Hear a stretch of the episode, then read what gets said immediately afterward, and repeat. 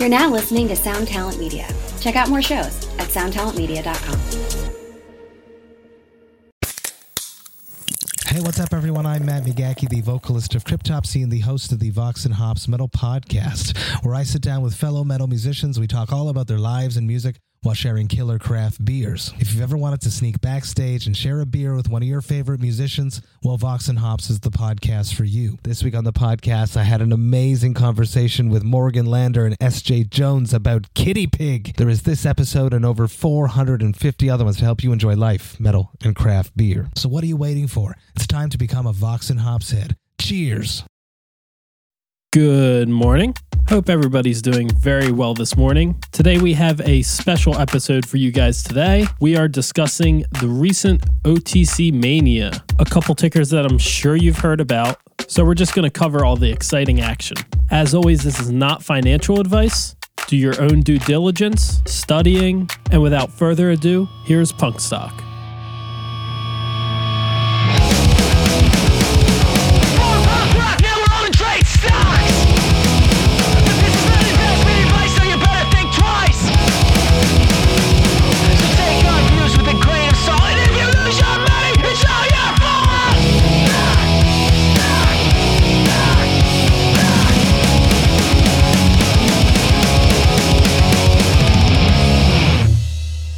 As a lot know with the OTC market, sometimes things are crazy, and then other times it's super cold and not very volatile. I think there's a few reasons for this. One is that Robinhood can't trade OTCs, and a lot of other brokers still charge commissions on OTCs.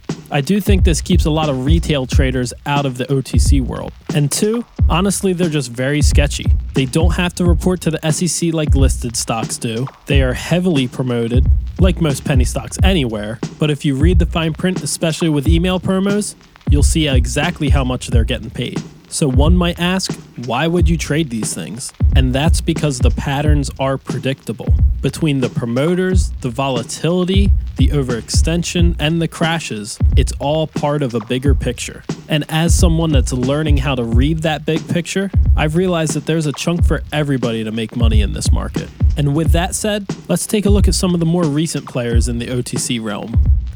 Let's start it off with TSNP feels like this is the only stock I've traded really in the last two weeks. Seems like it's stayed on everybody's radar, so the volatility back and forth has been really exciting. I've traded this thing when it was under 2 cents, at 2 cents, at 4 cents, at 20 cents, and even today at 15 cents. This thing has just brought constant opportunity on both the short and long side. And I love when stocks get to move like this because not only can you trade it and profit off of it, but if you decide to just watch, you could learn so much just from watching in the moment. There's been countless moments, and I feel like they happen almost every day where I just sit on my hands and watch. Sometimes it's because of a missed execution, or just waiting for my pattern to come up. But there's always something to learn in volatile times. I urge everybody that's looking to trade penny stocks, and especially OTCs, to look into Tim Sykes' penny stocking framework. This is basically the layout for how most penny stocks work. And if you go back and look at all the big gainers, no matter if it's listed, OTC, they all have a very similar chart to the framework. And we'll actually post on our Instagram a picture of multiple charts that actually follow this framework. Just so you guys know, it's not a listed thing, it's not an OTC thing. This is mainly just a penny stock thing. And when there's lots of volatility like this, there's lots of opportunity on the long side and short side within these daily candles. I personally don't short yet. I go long, so I'm looking for first green days and also panic dip buys within this framework. I never hold and hope, I cut losses quickly, and most importantly, I do not believe in the company. Because this is also just a fact a lot of these companies would rather spend 500K on promoters and pumping the stock up instead of putting it into their own business. And the SEC filings back that up. That's why I cringe whenever I go on Twitter and somebody's saying they're holding TSNP long when it's 40% off of its highs. It doesn't matter what the technology is, it doesn't matter who's on the board. It should just be a vehicle for you to try to make predictable money and to learn how to grow your wealth. Anyway, back to TSNP, which fits this pattern perfectly. The first time I traded this was on November 14th. I think it was just shy of 3 cents, and I bought it buying a first Green Day pattern, selling half when I was up a few percent and then selling the rest into the close. The reason I didn't hold for a probable gap up the next day was because I knew this stock had a history of red days after its first green days, which it did have a red day after. So hindsight's 2020, I probably should have held and tried to sell at the bell, but I'll take a safe positive gain. Now that was at the beginning of this framework, and I took the part that I knew would happen. Now the next part I definitely can't predict, and I'm not sure if there's anybody else who can. But this thing broke all time highs and went all the way up to almost 25 cents. And each day it climbed up to there, each day it got a little more overextended. I knew that some type of huge panic was coming soon. And usually that comes on the first red day. Now, shorts, you know that first red day is significant, especially when a stock's had huge overextension on the daily chart. Now, I don't short, I'm not confident enough yet, but there's long opportunities within these first red days on super overextended stocks as well. And that's the panic dip buy. When a stock's up hundreds or thousands of percent over the course of days or weeks, most of the time you know that it's going to come crashing back down to close to the breakout level, if not even further below on these huge first red days when a stock's panicking like 25, 30, 40, 50, even 60%, you know that a bounce will come because the shorts have to cover, there's one buyer there, and then all the people that are still hyped on the stock looking to get in on a discount. So you have two groups of buyers getting in there. And then you add a third, which is all the dip buyers like me waiting for the momentum back up for a quick trade. Now, a lot of the times these aren't easy trades, especially in the beginning. With OTCs, you have to be really in tune with the level 2 and the tape, and you also have to know the history of the stock if you're going to look for certain support levels, where you think a false bounce is coming, and where the real bounce comes. And like I said, these all come from Sykes' patterns. Not everybody trades them the same way, you do what suits you best, but it's a great thing to look into to know the predictability of all these things and how predictable they actually are. It's a great, more safe way to grow a small account, in my opinion.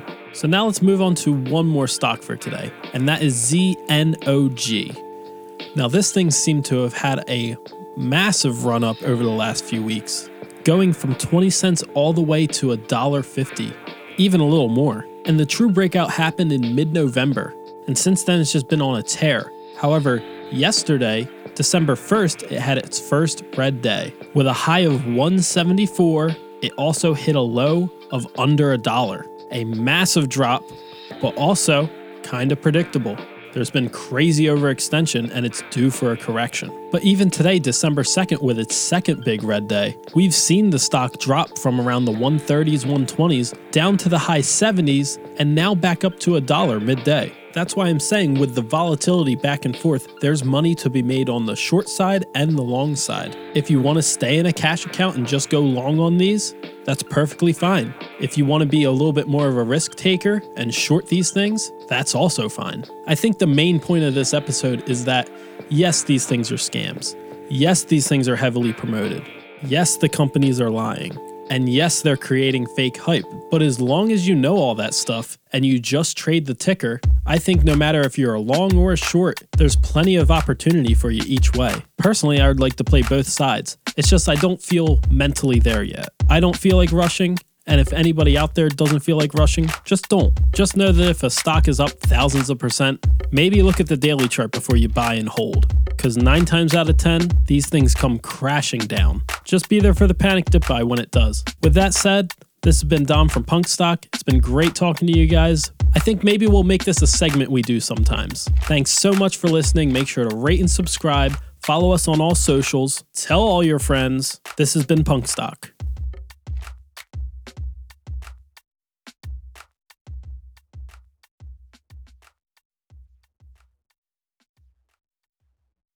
How much do you understand the future of finance?